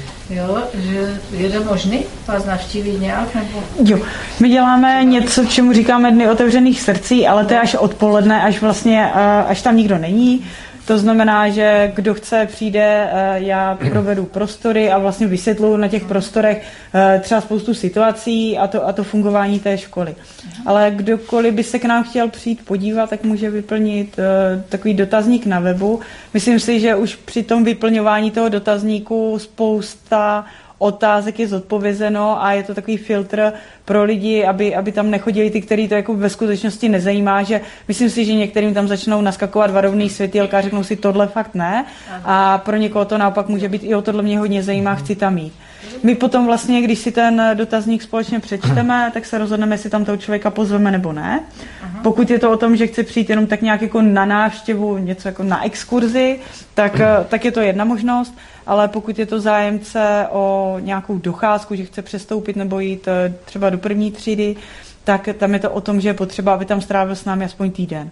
Může samozřejmě díl, ale aspoň ten týden, aby tam byl a aby tam byli i rodiče, aby vlastně viděli, jestli, jsou na, jestli s tím souzní, jestli jsou na to připravení a ono je taky důležitý to, že vidět nějaký film je jedna věc, přečíst si něco na webu je jedna věc, slyšet něco o nás je další věc, ale když tam přijdete, tak prostě to na nějak, na, nějak na vás dýchne a něco to ve vás zanechá a pak, pak se můžete rozhodovat, jestli jo nebo ne. A ještě k tomu, jak jste říkala ten Waldorf, tak jsou Waldorfský a Montessori, ty jsou teď hodně známý, to zná jako většina lidí, i ty, kteří neznají tyhle ty ještě svobodnější školy, tak eh, řekl bych, že ten rozdíl je, že na klasické škole těm dětem řeknou, co mají, čeho mají docílit a jak to mají udělat. Uh, Waldorf a Montessori jim řeknou, čeho mají docílit a nechají na ně, jak to mají udělat a my jim necháme svobodu si rozhodnout o tom, co chtějí i jak to budou dělat. Takže vlastně se u nás ty děti rozhodují i o tom vlastně, co vůbec chtějí umět, jak se chtějí vzdělávat a celý vzdělávání mají ve svých rukou. Tak jak som vlastne teraz ste na to odpovedali, že to mi vlastne prišlo, že preto to není výcvik, lebo vopred není dané nejakou autoritou čo majú vedieť. Takže to vlastne jo. není s tou školou, ale... Ano, e, je pro nás důležitý, aby se ty cíle určovaly ty děti sami a to jako tím, že tam žijou. Oni nám je nemusí říct, jako mým cílem je něco. Oni prostě si sami volí stejně jako... Mně prostě přijde, že od doby, co se narodíme, do doby, než je nám šest, se učíme tím způsobem, že prostě poznáváme svět, děláme to, co potřebujeme, to, co se nám líbí, to, co se nám baví a tím se učíme. A to stejný pak začne, když opustíme ten školský klasický systém v těch 15, 18 nebo 24 nebo v kolika. A pak zase, teďkon, jste tady, protože vás to zajímá, protože jste si to vybrali a ne protože by vám někdo řekl, musíte si přijít tady večer na tu přednášku. Prostě sami jste si řekli, že to tak chcete. A to je přirozený způsob, jak se učit, protože nad tím vy máte kontrolu, vy nad tím rozhodujete, je to váš čas, je to vaše pozornost a vy si řeknete, komu ji chcete dát nebo nedat. A to klasické školství do toho vkládá takový klín, že prostě od 0 let do 6 let je to přirozený, potom od 6 do třeba 18 nebo 15 je to úplně překroucený, že vlastně najednou o tom nerozhodujete vy, rozhoduje někdo jiný, ještě vás hodnotí a jako, já když si sám představím, jako teď, že by mi někdo udělal rozvrh hodin, co mám dělat. Já miluji se učit, jakože je to moje největší koníček. Prostě furt se něco učím, ono to ani nejde se neučit, kdybyste chtěli. Ale prostě učím se to, co si vyberu, to, co potřebuju a sám si to nějak řídím. A kdyby mi někdo jako teď řekl, jako kdyby mi někdo vzal ty věci, které se stejně chci učit a teď mi z nich udělal rozvrh, tak bych řekl, že se mi znechutěj za, za pár měsíců, už mi to poleze ušima. No a potom zase, když člověk tu školu opustí, tak se zase vrátí do toho přirozeného způsobu učení. A to, o co se snažíme my věšku, je, aby ten přirozený způsob učení nikdy nebyl přerušený a aby to dítě prostě celý život se mohlo učit to, co se chce učit, to, co ho zajímá, to, co ho baví, a ne to, co mu někdo řekne. A aby stejně tak jako my se tady nemusíme nějak hodnotit, vy se to, já nevím, jestli tady dostáte nějaký známky, asi ne, asi vás nikdo neskouší, tak prostě přijdete si poslechnout jako nějakou přednášku, protože vás třeba zajímá, co se tam říká, ale nikdo vás teď nebude zkoušet z toho, co jste si z toho zapamatovali a nedostanete jedničku, dvojku, trojku podle toho, jak moc dobře jste nás poslouchali. A jste tady, protože nás poslouchat chcete a kdykoliv vás to přestane bavit, tak můžete jít. No, testy. a, a kdykoliv vás to přestane bavit, tak můžete odejít. A to je to, co tu možnost dáváme našim dětskům taky, že prostě jim říkáme, hele, nebaví tě to, můžeš jít. Ne, ne, nemusíš tady být. Prostě, jestli tady chceš být, tak tu buď, jestli ne, tak tu nebuď. Prostě neznámkujem. Jo, pravda, my musíme. Uh, musíme dávat vysvědčení. A tam to děláme tak, že si děcka sami určí, co chtějí za známky a my mi dáme. A člověk by si řekl, často na to lidi řeknou, to si dají sami jedničky. Ne, protože, a to se mi líbí ještě víc, oni na rozdíl od většiny dětí na většině škol, kterým se vtlouká, že ty známky jsou to důležitý, tak oni fakt chápou, že, ty, že na těch známkách nezáleží, což znamená, že si dají vysvědčení často i podle toho, jaký mají oblíbený číslo třeba. A jakože kolikrát si dávají známky tak, že to vůbec nesouvisí s tím, že by se vůbec oni s tím ani nehodnotí. Oni si prostě dají číslička, který se jim líbí, uh, protože vědí, že na tom nezáleží a třeba to vysvědčení hned jako dostanou, tak to spálej, nebo tak. Já bych měl jenom námitku, že do 6 let dělá dítě to, co se mu líbí. Já myslím, že rodiče nedovolí malým dětem, aby si dělali v zájmu jejich vlastní bezpečnosti, aby si neublížili. A já si myslím, že kontinuálně během života by ten dohled někoho cizího měl klesat. Samozřejmě, ale nemůže extrémně být nulový. Myslím, že rodiče do 6 let to dělají přirozeně a jak to dítě roste, tak ho prostě čím dál víc uvolňují a dávají mu tu větší svobodu, ale neviděl bych to tak, že, že malé dítě si může dělat, co chce, to určitě ne. To je prostě postupný vývoj, jak ten okolní svět tomu rostoucímu jedinci umožňuje být svobodnější, ale absolutní svoboda malého dítěte já myslím, že je rozdíl, já myslím, že je rozdíl mezi tím, jestli hlídáte to, jestli se někomu něco nestane a mezi tím, když mu říkáte, jak má žít, co má dělat a co se má učit a jak má trávit svůj čas. Já ho beru na výlety a nutím ho chodit se mnou někam, kde já chci být a to dítě k tomu nemá co říct, prostě chodí se mnou, když jsem ho rodič, tak to rozhodnu. A on nechce jít třeba na výlet a já jdu. No já to chápu, že to tak máte, ale my to takhle neděláme. A, a spousta a, tak dělá. No já to chápu, a asi většina rodičů to tak dělá, ale pro nás to není tak, že by přání toho rodiče bylo nadřazený přání toho dítěte, ale ani naopak. A prostě u nás, když se jde na výlet, tak ty děti nemusí chodit na výlet. Ani dospě... Já třeba jsem nikdy nebyl na, na výletě. A, a, a prostě mě to nezajímá, tak tam nechodím. Já myslím, ve ško- jako na školním, jak se každý úterý se chodí na výlet, tak prostě někdo zůstává ve škole, někdo jde a nenutíme ani dospěláky, ani děti a nechceme, aby někdo, jako to, o co se celou dobu snažíme, je, aby nikdo nedělal to, co dělat nechce. Takže snažíme se o to, aby to dítě mělo možnost dělat to, co chce, stejně jako tak ty dospěláci, a ono to potom se odráží i do toho, že prostě já se smím přijít do školy, kdy chci a kdy nechci a to, to, to nejsem to děcko, ale ty děcka to mají stejně. A prostě já nepotřebuji žádný potvrzení od doktora nebo nic. Já prostě napíšu, zítra nepřijdu a, a nepřijdu. Ale stejně tam vlastně, stejně mám, řeším spíš opačný problém a ty děti taky. Jakože to, co řeším já, je, jak si udělat čas, když žiju v Praze, být co nejvíc eh, v Brně a učit, eh, protože mě to tam baví. A i když mě do toho nikdo nenutí a vlastně nikdo mě nehlídá a chodit tam nemusím a chodím si tam jak chci a jak potřebuju, ale stejně tam chci být. A ty děcka to mají stejně. Vlastně u normální školy je taková klasika, že to dítě tam nechce jít a pak se co nejdřív vypadnout. A u nás je to tak, že uh, kolikrát ta škola se otvírá v 8 a já tam často přespávám, protože jsem v Praze, takže z Prahy, takže pak spím v té škole a často už tam ve tři čtvrtě na 8 někdo, jako, že už by chtěl vpustit do budovy a potom v půl pátý, když ta škola končí, tak máme velký problém ty děcka vykopat ven, protože tam chtějí být. A co se mi fakt líbí, jako je, že už jsem slyšel jako mnohokrát, nemám rád víkendy a prázdniny, protože není škola. Takže, nebo třeba když jsme o prázdninách předělávali školu a nějak tam stěhovali a uklízeli a podobně, tak jsme tam měli spoustu děcek s náma, že tam prostě byli, protože tam chtěli být. Takže jako je to tak, že spíš naopak, když tam nikoho nenutíte, tak oni tam být chtějí ta, ta, ta komunita, která na základní normální škole se těžko tvoří. Tak to je to, co vy máte jako drahokam. Vy jste tam měl dotaz. No já jsem se chtěl zeptat, co když teda dítě se nechce učit matiku, protože mu nejde, prostě nemá na ní vlohy, prostě nechce. A teď jako, pak najednou zjistí třeba v 16, 17 nebo kdy, že tu matiku potřebuje dál a tak to se jako vrátí zpátky, nebo jak to udělá. To, to dítě se nějak postupně přece učí, to se učí v první třídě počítat, že? ale nemůžete přece tomu dítě dělat volnost, aby řeklo, no tak víte, mě matika nebaví, nebo já se nechci počítat a vysunou to a to dítě to zjistí třeba, já nevím, 16, že teda bez té matiky to je jako a chce jít dělat, já nevím, architekta nebo nějakého statika a najednou se jako vrátí zpátky. Začne tu v 16 se učit ano. Je, no ano. Je, je zajímavý, že říkáte, jo, nebo chceš? No, dobrý, jo. Je zajímavý, že říkáte, co nemůžeme a už jste dvakrát řekl o tom, co nemůžeme a to, že to děláme, je ukázka toho, že můžeme. Dobře, a, ale jak to teda funguje? Funguje to tak, dobře, funguje to, funguje to, funguje to tak, že uh, když to dítě to potřebuje, tak se to naučí. Ostatně stejně jako vy. Jako, co když budete za pět let chtít se přestěhovat do Japonska, tak budete potřebovat takže, umět japonsky. Takže dítě se třeba 15 rozhodne, ano, já jsem teda jako matiku celou dobu nedělal, tak teď ji začnu dělat.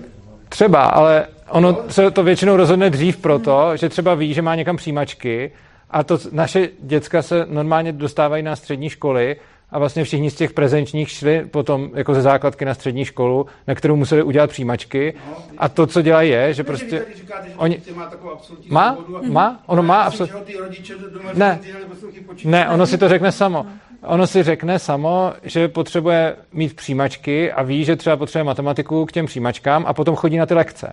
A my mu ty lekce nabízíme a ty děti si tam chodí sami, ale nemusí a nenutíme je. A tím, že ví, že potřebuje se dostat na nějakou školu, ke který třeba potřebuje matematiku, tak chodí na lekce matematiky, protože ví, že to potřebuje. A prostě až to bude potřebovat, tak se to naučí. Ale vlastně, jak jsem chtěl říct, když byste se rozhodli, že za pět let budete žít v Japonsku, tak se asi budete potřebovat naučit mluvit japonsky, ale přesto by byla blbost, abych vás teď tady nutil mluvit japonsky, protože je to vaše věc a s těma dětma se to podle mě vůbec neliší. Hmm. Ještě jenom doplním, že právě naopak rodiče by neměli nutit u nás, protože pro nás je důležité si tam vybírat nejen ty děti, ale jako ne ve smyslu, Uh, jestli splňují nějaké požadavky v oblasti češtiny, matiky a tak dále, ale aby tam zapadly. Ale co je pro nás hodně důležitý, je to, aby souzněli ty rodiče. A, a nějaký jako informovaný rodič, který dává uh, dítě na naši školu, tak uh, by potom neměl zažívat to, že bude nutit svoje dítě do toho, aby, aby něco dělalo. Jo.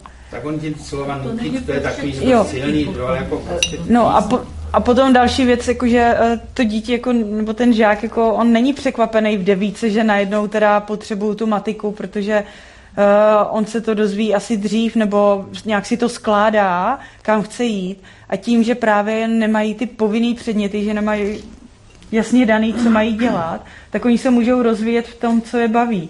A pro někoho to může být třeba kreslení, pro někoho to může být fotografování a ano, pro někoho to třeba může být literatura. A je to v pohodě.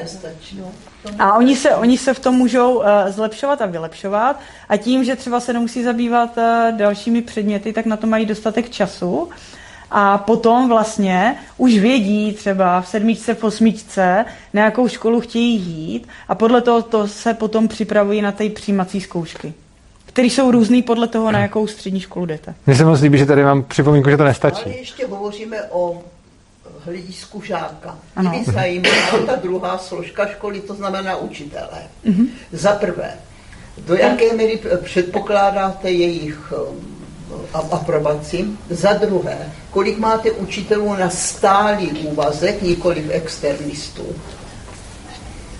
Jo, eh, každý, kdo chce oficiálně učit na základní škole, tak musí eh, splňovat eh, nějakou kvalifikaci, což znamená, že to musí být vystudovaný pedagog. Pokud u nás chce učit někdo, kdo nemá kvalifikaci, tak ho zaměstnáme na nějaké pozici, tak aby tam s námi mohl být a není to oficiálně pedagog.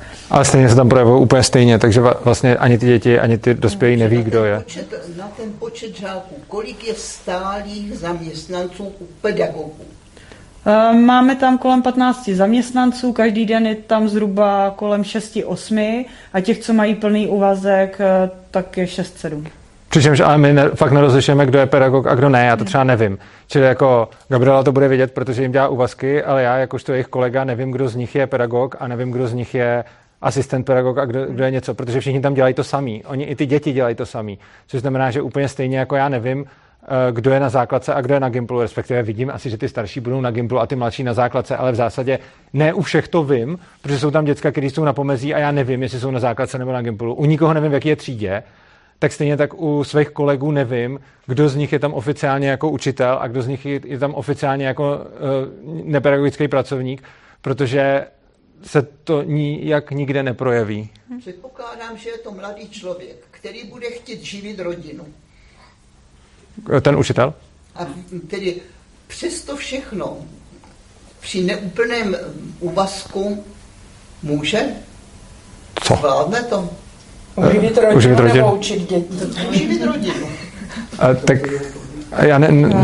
Mně se zdá, zkrátka pokud ten člověk nemá plný úvazek v té škole, to znamená není placen, samozřejmě v rámci soukromé školy může být různě placen, ale mhm. dejme tomu do nějaké té úrovně, která je i na, na státní škole. Mně se zdá, že no, kladu, jsou na ně kladeny ohromné nároky. Musí to být fandové, ano? No, to určitě. Musí, no. musí, musí mít jasno v tom, že chtějí učit právě u nás. Nebo působit u nás. Já, já tam třeba učím zadarmo a vydělávám si jinde a, sem jezdím, protože mě to baví ale jsou tam lidi, kteří to uživí, takže rozhodně to jde, protože tam máme lidi, kteří to tam dělají na plný úvazek a kteří to prostě uživí, takže určitě je to možný. Ano. Vy jste měl dotaz? že teďka, jak je to s tím odměňováním, jo, tohle. pomocným pracovníkům pedagogickým to nezvyšují zase. Jo, to je pravda, to teď vláda udělala, že, že, slíbila, no. že, že slíbili něco a pak to velice vtipně po volbách vysvětlují, jak ne. Se zeptám, vy tam máte samé ty schopné žáky, jo? Co znamená schopný? tak, aby tam přišli do toho gymnázia. A jak a... je to s těmi méně schopnými? Já asi nemám moc rád rozlišování mm. na schopný a neschopný. Mm. Máme tam prostě lidi, který máme nějak rádi. A... No, to je jedna věc, ale jsou schopni všichni tohle zvládnout? Mají na to tu No, mají na to úroveň. A jak jsou zvyklí potom, že musíte chodit do práce? Tam si nemůžete vybírat, půjdu, nepůjdu. Můžete, já si... Hodně říkali o té vnitřní motivaci a no to je podle mě to, eh, to hodně důležité, protože... Ne každý Víte, se osvojí. Já bych tomu možná řekl, uh, já třeba nemusím chodit do práce a... Já se živím sám, ale já se živím sám, ale dělám si, co chci a za něco z toho dostávám peníze. A je to pro mě asi důležitý to mít takhle a asi bych nechtěl pracovat někde, kam chodím, protože musím, jinak bych se neuživil. A přijde mi, že je dobrý k tomu vést i ty děti, než je naučit, že musí dělat něco, co dělat nechtějí a pak skončí v práci, kterou dělat nechtějí, protože jakože musí. Uh, já je to většinou v životě, to máte pravdu, ale myslím si, že to je právě důsledkem toho, že na klasické škole se naučíte, že na klasické škole se naučíte, že musíte dělat to, co nechcete. A protože jste se to naučila a celý dětství vyrůstáte v tom, jak musíte dělat to, co nechcete, no, tak, potom, ne, ne, tak potom je vám 18 a jdete dělat něco, co nechcete, pak je vám 40 a už jste 22 let v práci, kterou dělat nechcete, ale jste za to zvyklá a umíte to, takže děláte to, co nechcete a pak jdete do důchodu. Eh, je to určitě častý a myslím si, že to souvisí s tím, jak jste vzdělávaná. Já nedělám nic, co nechci a nechci s tím ani začínat a prostě jdu si do práce, kdy chci a dělám věci, protože mě těší. Ale vás a... vychovala klasická škola zřejmě, takže ona a... není tak špatná, když vychovala, a vy, jste, vy se mě fakt líbíte. Ale jo. že jste měl klasické vzdělání mě, a přesto... Mě vychovala klasická škola, protože jsem ji extrémně vzdoroval. Ano? Uh, já jsem se moc nenechal. Uh, byl jsem v klasické škole, kde jsem byl ten největší vyvrhel, uh, měl jsem tam obrovský problémy, byl jsem klasifikovaný jako, furt jsem měl jsem mít čtyřky až pětky, měl jsem neustále kázeňský postihy, furt jsem měl dvojky, trojky schování a jako žák já jsem, já jsem fungoval takhle. Protože mi to nedávalo smysl, tak jsem to nechtěl dělat, tak jsem tomu vzdoroval. Potom jsem se dostal na matfis, který mě bavil jako na vejšku. A tam to najednou šlo všechno jak na drátkách a bylo to úplně easy a žádný problém. No to jste a...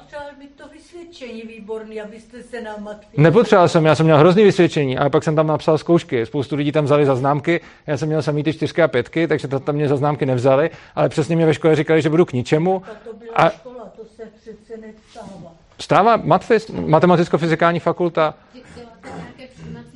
A já jsem, já jsem sice měl hrozný známky na vysvědčení, ale pak jsem napsal uh, dobře ty přijímačky, tak jsem se dostal na tu vysokou školu. A, a to už jste měl maturitu? Měl.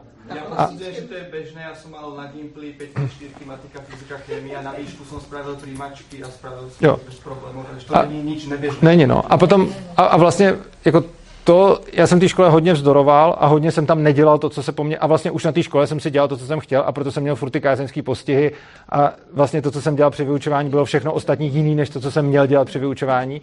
A vlastně mi to zůstalo doteď, že si dělám, co chci, akorát, že na, tý, na tom gymnáziu jsem za to byl neustále trestaný a neustále se mě snažili přimět k tomu, abych dělal to, co chtějí oni, což se jim stejně nakonec nepovedlo. A potom v životě jsem si našel uh, způsoby, jak si tím, že dělám, co chci, získávám peníze a lidi mě platí za to, že dělám to, co mě baví. Ale vlastně nechci dělat to, co mě nebaví a jdu do Ješka, protože tam chci jít. A když bych si ten den ráno řekl, Ježíš, já tam nechci jít, tak tam nejdu. Tak napíšu, nejdu tam, a, protože by to stejně bylo k ničemu. Jako k čemu bych byl těm dětskám, kdybych přišel do školy s nastavením, já tady nechci bejt. To by bylo na prd. Spousta učitelů chodí do školy s nastavením, já tady nechci být. Já si to pamatuju, když jsem učil na tom Gimplu, tak jsem tam furt poslouchal v kabinetě, jak je to hrozný, jak mají málo peněz, jak je to na prd a jak jsou děti blbí prostě. A jako s tímhle nastavením, co asi předám těm dětem? To, s jakým nastavením jdu já do práce je, já se tam tak těším a chci tam být a chci být s těma dětskama a chci je učit a nechci odjíždět. A dneska je zase pátek a já se vracím z Brna do Prahy a úplně mi to líto, protože mě to fakt baví tam být. A až mi to bavit přestane, tak ten moment odcházím a najdu si něco jiného. A přijde mi, že to je to, k čemu chci vést ty děti. Vy říkáte šťastný člověk a já si myslím, že to lze ovlivnit. A že když tomu dítěti říkáte, musíš se naučit dělat i to, co nechceš, tak potom nebude ten, to, co vy nazýváte šťastným člověkem. A když tomu dítěti ukážete, dělej si to, co potřebuješ, to, co chceš a nemusíš dělat věci, které nechceš, dokud se sám nerozhodneš, tak je pak větší šance, že z něj bude to, čemu vy říkáte šťastný člověk procentuálně váš případ je velmi, velmi malé procento v populaci. Ano, a myslím si, že je to právě proto, že velmi velké procento v populaci vyšlo ty klasické školy. A proto jsem řekla šťastný. No, ale jakože myslím si, že to, že to není úplně nutně o štěstí a myslím si, že když se podíváme potom na to, kolik takových lidí vyroste z těch, kterým v dětství říkají musíš a nauč se, že život není jenom o tom, co chceš, tak to bude podle mě míň těch šťastných lidí, než těm, kterým v dětském dětství řeknete, dělej to, co tě baví. Já mám, se skoro bojím zeptat, ale přesto mám dotaz, ano, praktický. Takže vy přijdete ráno do školy, Nevíte, kolik tam budete mít dětí na vaší lekci. Třeba na vaší lekci nepřijde nikdo. Mm-hmm. Tady kolega nepřijde, vůbec se nedostane. A na jeho lekci tam bude 15 dětí. Vy jste nám ještě neřekl, jaký máte ty lekce, ty předměty vaše. A to je původně tak. Ano, já, já jsem taková skákavá. Tak já si to fakt nedovedu představit prakticky, jako berte mě jako výplod této společnosti. Ano. Tak prakticky, co se týče dospěláků, tak si dáme vědět, takže když já bych druhý den On nepřišla, tak napíšu. tak, tak napíšu. Ostatní, všichni, všichni ostatní to vědí, ano. Eh, že nepřijdeme. A právě Potom, eh, kdo přijde nebo nepřijde dál, tak proto jsou ty zvonečky, tam se tak nějak vidíme, takže vidíme, jestli je ve škole 2 nebo 28 nebo 40 takže lidí. ráno se dělá teprve jakoby rozvrh. Ne, ne, ne, ne. ne. To, je, to je jasně daný, ale jako ono se, ono se i stává, že mě na tu lekci nikdo nepřijde. Mm-hmm. A tak prostě neproběhne a já si jdu dělat to, co potřebuju a čas nějak odpočnu, nebo tak. A, když prý nepřijde dospělák, co dělá? No a to se právě řekne ráno na tom zvonečku, takže jo. i ty děti to vědí, takže buď jsou tak, jak jsou zvyklí, prostě tam nějak plynou, prožívají si ten den podle toho, jak potřebují. A pokud eh, jako je to o tom, že eh, si s někým domluvili lekci a ten člověk je třeba nemocný, prostě nedorazí, tak oni to vědí a můžou dělat cokoliv jiného. Mm, jo, hlavně těch... Jo, žijeme v nějakém systému pracujeme v systému. No. Ty děti mají nějakou určitou úroveň, dostanou se někam, OK, jdou dál potom a pak teda se mi stane, že já budu dospělý, budu pracovat, teď mě vyhodí z práce, budu mít dvě děti, budu mít manželku, budu mít hypotéku a teď řeknu, no to mě nebaví, tak já pro ně něco pěkného, ale práce mě taky to nebaví, tak co, a tak vy jste se asi rozhodli si to tak nastavit, jo? A vy jste se rozhodli si to takhle nastavit. A vy jste se rozhodl, že skákat, to je blbá práce, to dělat nebudu to jsem udělal možná blbě, že jsem si vzal tu hypotéku, blbě jsem udělal, jsem se byl dvořeninu, úplně to jsem udělal, ale, že mám děti. Ale když to řeknete... šťastný, se, ale upřímně, když to... Jako, možná řeknu něco dost kontroverzního, pak odpovím na ty předměty, ale myslím si, že pokud se tak rozhodnete a pak zjistíte, že to je blbý rozhodnutí a že jste si vzal hypotéku a pak ji nechcete, tak to, co bych já udělal, je, že bych prodal ten barák a šel klidně do menšího, protože to, co i pro moje děti bude lepší, než být ve velkém baráku se většině nasraným otcem, nespokojeným, bude žít někde v malinkém bytě s otcem, který je spokojený. Pokud zjistím, že jsem se blbě oženil, tak se rozvedu, protože lepší, než být ve vztahu, ve kterým se budeme vzájemně likvidovat, je být sám a vzít to. Udělal jsem chybu, tak z toho vystupuju. A tak moc, jak můžete. jako my se snažíme, to, my to děláme takhle, jakože naše škola je v podstatě vystoupení ze systému do té míry, dokud můžeme. Bohužel to nejde zcela. A k těm, eh, k těm lekcím, jo, eh, k, eh, mám vlastně několik lekcí. Jednu, jednu lekci máme um, O svobodě tam probíráme často ty témata, jako třeba tady, jak jsem měl minule tu třeba funkci peněz a podobně, a je to spíš o svobodě ve společnosti. Tam mi chodí asi nejvíc lidí, tam mám většinou jako 10 až 15, ojediněle i třeba víc. Potom mám lekci, kde probíráme emoce a vnitřní svět, což mi přijde jako hodně zajímavý, protože to se ve školách a vůbec v naší společnosti se to podle mě hodně opomí, že se učíme neustále o vnějším světě. Jako co, kde je za město, co se stalo v historii, kde se píše tvrdý měkký i, což jsou sice důležité věci, ale to, v čem se jako klasická škola vlastně vůbec neřeší, je, co se děje ve mně, jak se cítím, co to znamená a podobně. Takže to je další lekce, kterou mám s dětskama. Teď uh, nedávno si řekli děcka, že chtějí lekci o drogách, že chtějí, se, že chtějí zjišťovat, co jsou to drogy, jaký mají pozitiva, jaký mají negativa, jaký mají nebezpečí a podobně. A pak s nima, pak mám ještě jednu lekci, kde s nima hraju takovou hru. A to je vlastně, to jsou moje, moje lekce. Ty myšlenky jsou úžasné. A, a ta realizace... A ta realizace, jako my je realizujeme, jakože my, my vlastně povídáme o tom, jako my povídáme o tom, jak to u nás reálně funguje, čili to není jako teorie, ale prostě my jsme teď z té školy přišli a jako... Máte tam ty výborný žáky, taky není to pro všechny asi. Naopak, jakože je to, jako, my tam Já máme spoustu... Myslím, že to je pro všechny žáky, ale ne všichni rodiče jo, to zvládají to a chtějí pro sebe a pro své děti. A my tam máme ale jako spoustu žáků, který právě naopak eh, klasický školství vyhodnocuje jako ty špatný. Jo. Takže jako, já nemám rád to dělení na výborný a špatný žáky, ale prostě to, co tam máme, pokud by se to bralo prismatem klasické školy, tak tam budeme mít určitě podprůměrný žáky, protože většina našich děcek by na klasických školách dostávala blbý známky. Máme tam spoustu dětí s nějakým autismem, s nějakým ADHD, s poruchama pozornosti a, a tak dále. Mm. Takže to máme jako spíš děti takovýhle, než ty, kteří by byli premianti na klasických školách. Máme tam často oběti šikany a podobně, takže ty, co jsou na naší škole, jako nejsou, by nebyly klasickým systémem ohodnocený dobře, byly by to rozhodně podprůměrný spíš. Já neříkám, že všichni, ale hmm. jako většina. No, takže jako, ale jak říkám, já se na ně takhle vůbec nedívám a nevnímám je jako výborný žáky. Já je vlastně moc nevnímám jako žáky, já je vnímám jako lidi a prostě navazuju s nimi nějaký mezolidský vztahy a vlastně je mi asi jedno, jestli by měli na klasické škole pětky nebo jedničky, protože ostatně já sám jsem ten, kdo měl na Gimplu samý čtyřky a pětky a samý blbý známky schování, takže asi mě to nějak nebrání. Takže tak. No. Když se to dítě rozhodne jít dom, takzvaně, a rodiče jsou v práci, jak se to řeší? Může odejít, vlastně rodiče na začátku školního roku vyplňují, jestli dítě může odcházet samo a v okamžiku, kdy to má takhle napsáno, tak, tak odchází, jak potřebuje. A pokud nemůže odejít samo, tak tam musí zůstat.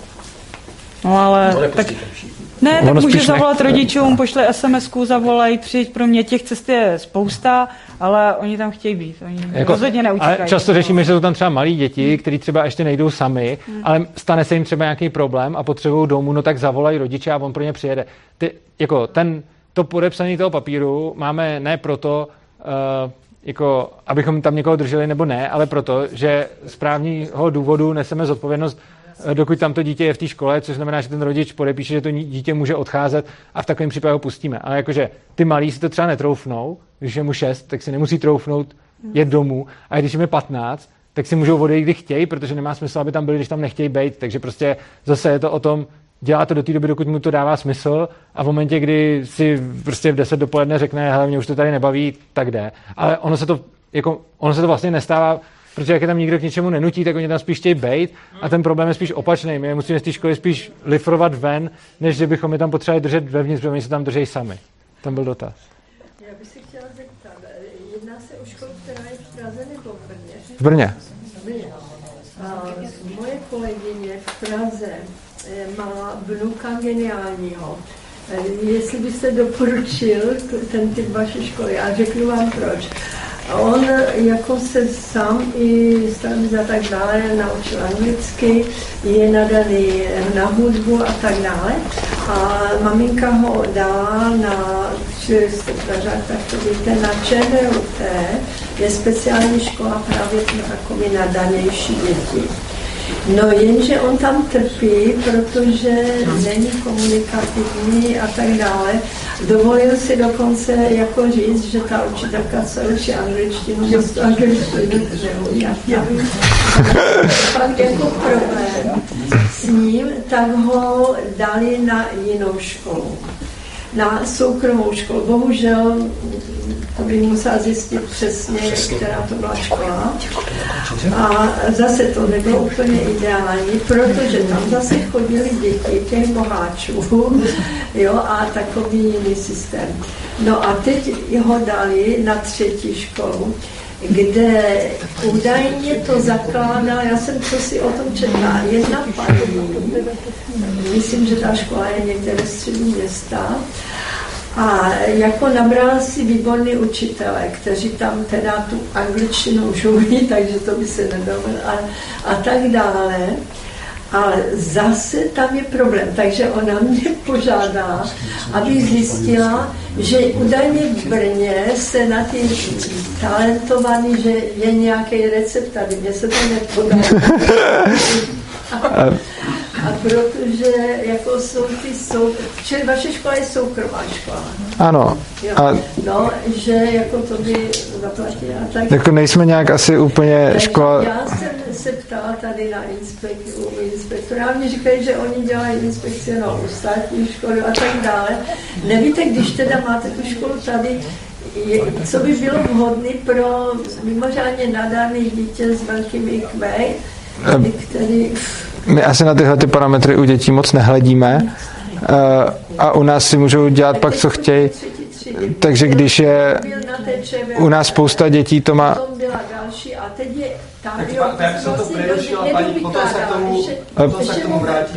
Ale ono už my budeme končit, já bych chtěl pak dát ještě možnost posledního dotazu třeba. Založila to, protože získala budovu a to, a jako tam má dobrý učitele ale ty učitele fakt nějak s tím nesouhlasí, tak odchází, takže se stala ta škola zase už nevyhovuje. No, pani, počujte, počujte, po, po prednáške, keď tak ještě možno bude prostor, ale by som dal tak slovo ostatným, alebo nějak Jo, dobrý, dobrý, dobrý. My asi neřešíme moc, jako jestli jsme škola pro talentovaný, ale necháváme se tam dělat, co chtějí. Takže spousta našich dětí se naučí anglicky ve velice brzkém věku a učí se to z internetu, z her a z YouTube a z videí. A prostě tím, že poslouchají anglický videa třeba s těma staršíma, tak se kolikrát naučí anglicky. A spousta dětí u nás se naučí psát dřív anglicky než česky, ale neřekl bych, že je to nějakou jako sbírka talentovaných, nebo prostě já nevím, ani já to takhle nerad používám tyhle ty termíny, ale prostě když je někdo, tak tam může přijít. A to, co je dobrý, je, že mu dáme pokoj a může si tam dělat, co chce. A třeba se sám vzdělávat klidně jako tempem, který jemu vyhovuje a to tempo může být klidně výrazně vyšší než tempo všech ostatních. Vzhledem k tomu, že už končíte a spousta lidí tady vidím, že už jako se, se balí a tak, tak bych to udělal tak, že bychom dali poslední dotaz a potom, potom bychom to ukončili. Takže jestli máte někdo dotaz, který fakt chcete ještě položit, tak, tak můžeme dát ještě jeden. Jsme tady na Lidický. Kous, jsme tady kousek na Lidický. Na Lidický, tady kousek. A, tak ještě jeden, jako, máme budovu na Lidický.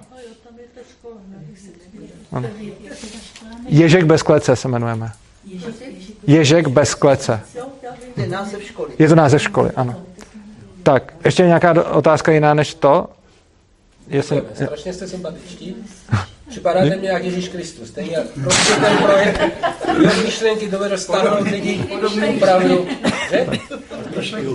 Tak to radši ukončíme, než mě ukřižujou. Krásně, děkuji. my vám moc děkujeme za pozornost a mějte se hezky. Děkuji.